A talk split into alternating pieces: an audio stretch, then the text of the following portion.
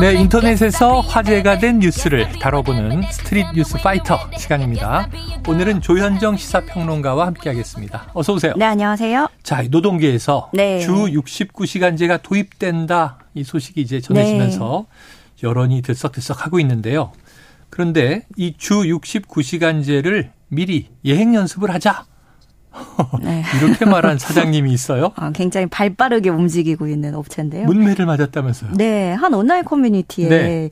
이 69시간 예행 연습한다고 함이라는 제목의 글이 올라왔습니다. 어. 그러니까 직원인 거죠. 네네. 글쓴이 A 씨는 경북의 한 제조 공장에서 근무를 하고 있는데요. A 씨에 따르면 주 69시간제 도입 속보가 나오자마자 A 씨가 다니는 공장의 현장 그 반장, 음. 사장이 주 69시간에 플러스 추가 잔업에 예행 연습을 시행하겠다.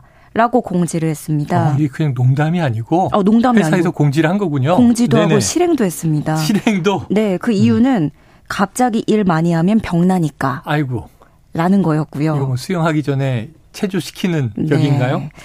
예외는 또 없다라고 말했다고 하는데 네. 그리고 실제로 실행을 하게 되면서 A씨의 추가 글이 또 올라옵니다. 네. 출근 시간이 기존 8시였던 게 7시로 앞당겨졌다고 네. 하고요. 또 이번 주 저녁은 준비를 못하니 퇴근하고 늦게 밥 먹으라고 했다. 휴대전화를 걷는 것까지 검토하고 있다라는 네. 내용입니다. 그러니까 갑자기 근무 시간 늘리니까 직원들이 피곤해져서 일에는 집중 안 하고 휴대전화만 할 수 있기 때문에 휴대전화를 아예 압수해서 걷어버리겠다라는 네. 거예요. 그래서 10년 차인 다른 직원이 이미 항의를 또 했다고 합니다. 네. 뉴스를 보니까 일할 만큼 몰아서 쉴 수 있게 해준다고 하는데 예행 연습하는 거면은 그것도 해야 되지 않겠느냐라고 음. 말을 했더니 사장은 대뜸 사회가 애들 놀이터냐, 나라가 일할 수 있게 배려해 줬으면 수능해야지, 놀 생각부터 하느냐, 이렇게 면박을 줬다고 네네. 합니다. 그래서 글쓴이 A 씨는 이런 설명을 다 하고 아, 회사가 잘못된 걸 알아도 고등학교 졸업하고 자격증 없이 일한 지 10년 차라 어디로 도망갈 수도 없다. 음. 우리 주변 공장에는 고졸이 수두룩한데 우리는 국민도 아니냐 하면서 분통을 터뜨렸습니다. 네네. 그러면서 옆 공장 사장은 맨날 놀러 와서 예전에 임금으로 신고당한 일을 무용담처럼 풀어놓는다 이렇게도 토로했습니다. 음. 그러니까 이 소식이 전해지자 누리꾼들은 K 중소 수준 레전드다. 이 중소기업을 비하하는 단어를 쓰, 썼고요. 저런 기업은 노동부에 신고해서 참교육해야 한다. 애 낳을 환경을 유리하게 늘려도 모자랄 판에 더 나락으로 이끌고 있다라는 불만들을 토로했고요. 또 일부는 놀랍게도 우리 회사는 이미 하고 있다. 하는 분들도 더러 네. 보였습니다. 자, 이게 이 시점에 하면 또 불법입니다. 바뀌는 것이 이제 시행되기 시작하고 네. 해야 되는데 지금 이 69시간제는 또 국회 논의도 지금 앞두고 있고요. 일단 정부 안이 발표된 거죠. 일전에는 네. 이제 이 자문위에서 이런 내용을 권고했고 정부가 이걸 받아서 이제 이렇게 가겠다라고 지금 정책적 방침을 정했고 네. 그 다음에 이제 또 국회 논의가 있은 후에 제도화가 돼야 되는 건데 어, 이렇게 되면 이제 벌써 부작용이 눈에 보이네요. 그렇습니다. 네, 이 사례가 딱 단면을 보여주는 것 같아요. 네. 일단은 네. 명확한 건 지금은 불법이다. 네. 네. 자, 이렇게 하시면 안 되고 이제 노사 합의를 거치게 돼 있습니다. 노조가 없는 직장이라 하더라도 그래서 이런 또 절차적인 정당성 함께 기업들이 지켜 나가기를 기대해 보고요. 어유 장시간 노동을 하고 퇴근은 퇴근하고 집에 가서 저녁 먹으세요. 그러면 7시 지금 출근한 분이 만약에 뭐 한 7시, 8시 퇴근해서 집에 가서 9시에 밥 먹고 씻고 자면 이 건강을 어떻게 버틸 수 있을까요? 이런 걱정이 됩니다. 다음 이슈로 가보죠. 공동주택에서의 층간소음 문제 오래된 일입니다. 대책 없는 이 그야말로 물소음 분쟁으로 감론을박이 펼쳐지고 있다고 하는데요. 자, 이게 물소음 그 물을 사용하면 소음이 날 수 있겠죠. 네. 그럼 물을 쓰지 말라는 건가? 이게 어떻게 되는 얘기입니까? 그러니까 샤워하고 세탁기 돌리고 아. 변기 내릴 때 그물 네. 때문에 발생하는 소음 그걸 말하는 겁니다. 그 있죠, 있죠. 네. 네. 그러니까 뭐 세탁기 같은 경우는 되도록이면 뭐 밤늦게는 안 돌리려고 하는 분들도 계시고. 그건 에티켓인 것 같고요. 예, 좀 그런 분위기이긴 한데 음. 문제는 음. 이제 밤늦게 화장실이 급할 때 네. 아니면 늦게 출근하거나 퇴근할 때. 네, 샤워해야 되는데. 네, 네, 뭐 네, 자정쯤 샤워한다. 네. 새벽에 한다. 그런 게 이제 문제가 되고 있는 건데요. 음. 한 온라인 커뮤니티에 올라온 글이 불을 지폈습니다. 네. A 씨는 4층짜리 빌라에 살고 있는데 어느 날 아랫집 주민이 항의를 한 거예요. 네. A 씨 집에서 사용한 물이 배관을 타고 내려가는 소리 때문에 본인이 음. 생활하기 너무 불편하다. 라는 음, 항의였어요. 소리가 나긴 나겠죠. 네. 근데 그러면서 이제는 명확하게 좀 구체적으로 요구를 한 건데 예. 샤워는 이틀에 한 번만 해달라. 어허. 밤늦게 양치나 세수는 하지 말아달라. 네. 등의 요구를 했고요. 또 A 씨가 물 소음을 줄이지 않는다면 자신도 물 소리를 내서 시끄럽게 하겠다라면서 보복 소음을 예고했습니다. 음. 그래서 A 씨는 글을 쓰면서 이제 공동주택에 살면서 물도 마음대로 못 쓰냐 하면서 토로를 한 거죠. 어, 이게 지금 감론의 박의 고민이네요. 네. 네. 그래서 그러면 이거를 누군가가 제3자라든가 법적으로 중재를 할 수 있을까 네네. 보면은 물소리는 층간소음에 해당하지 않는다고 합니다. 아, 그래요? 예, 환경부와 국토부가 제정한 규칙에도 제2조에 욕실, 화장실 및 다용도실 등에서 급수 배수로 인해 발생하는 소음은 층간소음 범위에서 제외된다. 라고 명시가 돼 있거든요. 그래서 이미 정부도 그 전부터 물소음에 대한 민원을 숱하게 받았지만 환경부 측은 이 배관 시설은 건물 시공 단계에서 정해진 구조여서 조정을 통해 해결하기 어렵다라는 입장입니다. 음. 결국에는 그 입주민들이 조금씩 이해를 해야 되는 상황인 건데 누리꾼들 반응을 보면은요. 어떻게 집에서 대소변도 맘대로 못 누냐. 네네. 새벽에 아플 수도 있지 않냐. 신경 쓰지 말고 자유롭게 사용해라. 그런 게 싫은 사람이 단독주택 가면 될 게 아니냐. 이런 반발이 있고요. 또 한편으로는 방 전체가 수족관이 된 것처럼 소리가 크게 울리는데 늦은 시간이라면 조절해서 써주길 바란다. 네. 이런 의견도 또 보여집니다. 자, 층간소음엔 해당하지 않는다.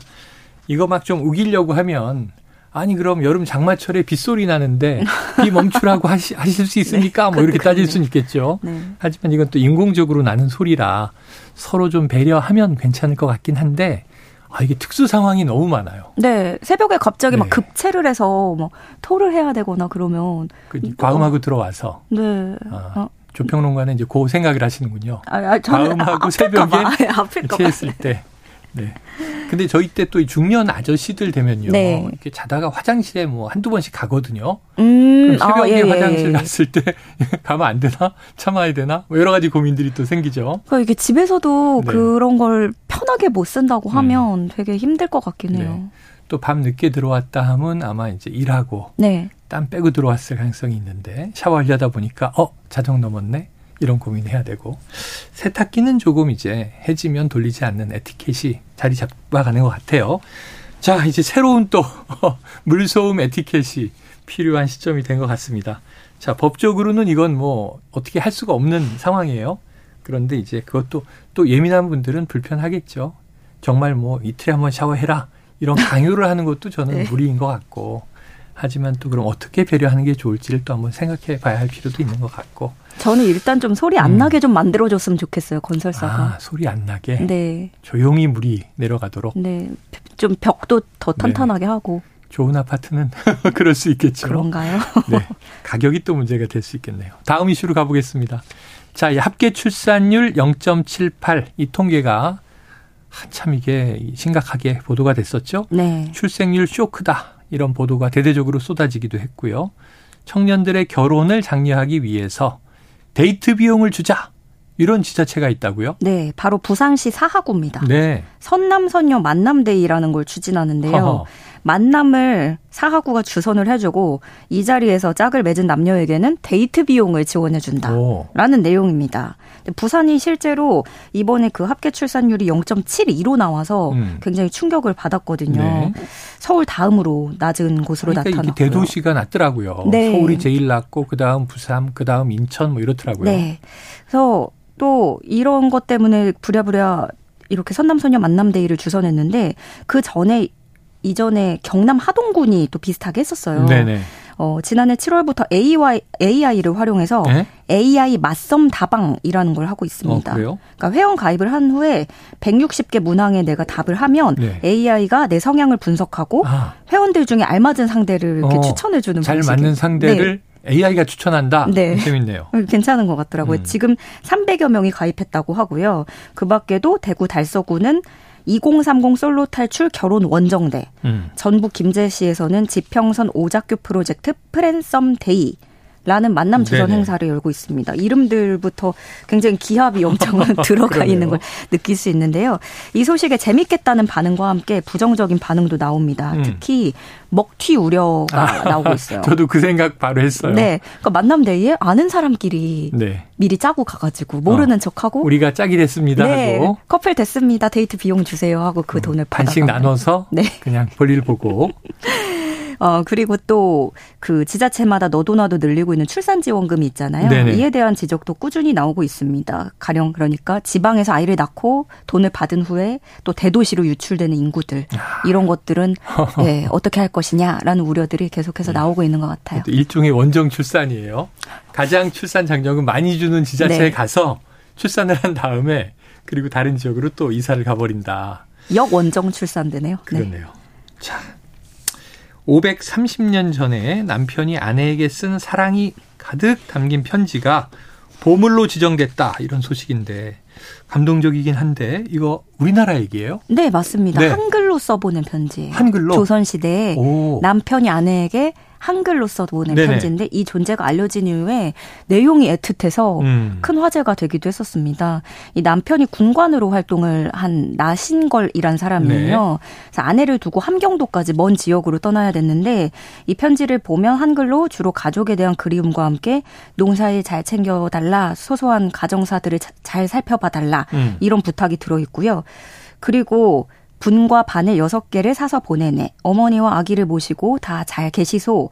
논밭은 다 소작 주고 당신은 힘드니 농사 짓지 마소. 어. 로맨틱하지 않나요? 야, 조선시대 같지 않은 느낌이네요. 네, 굉장히 로맨틱해서 네. 뭔가 구구절절 따스함이 느껴졌는데 네. 게다가 이 시절에 저 멀리까지 가서 분과 바늘을 구해서 사서 보내는 게 되게 네네. 어려운 일이었다고 해요.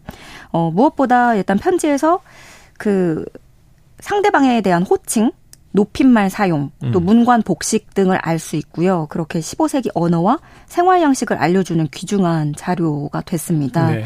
특히 1446년에 훈민정음이 반포된 이후에 50년도 채 안 된 시점에 수도에서 면, 먼 변방에서까지도 한글이 널리 쓰였고 여성의 언어로만 인식됐던 한글을 이렇게 남성도 익숙하게 사용했음을 네. 확인해줘서 의미가 큰 자료라고 합니다. 아유, 의미 크네요. 저도 처음 봤어요. 이렇게 낭만적인 글을 부인에게 네. 당신의 힘드니 네. 농사 짓지 마소. 전 여기가 되게 감동적이었어요. 손에 물 묻히지 마소. 네. 요즘에 그 신랑들에게 좀 많이 널리 읽혀야 되겠습니다. 알겠습니다. 여기 오늘 얘기 여기까지 정리하겠습니다. 네. 지금까지 조현정 시사평론가였습니다. 수고하셨습니다. 네, 고맙습니다.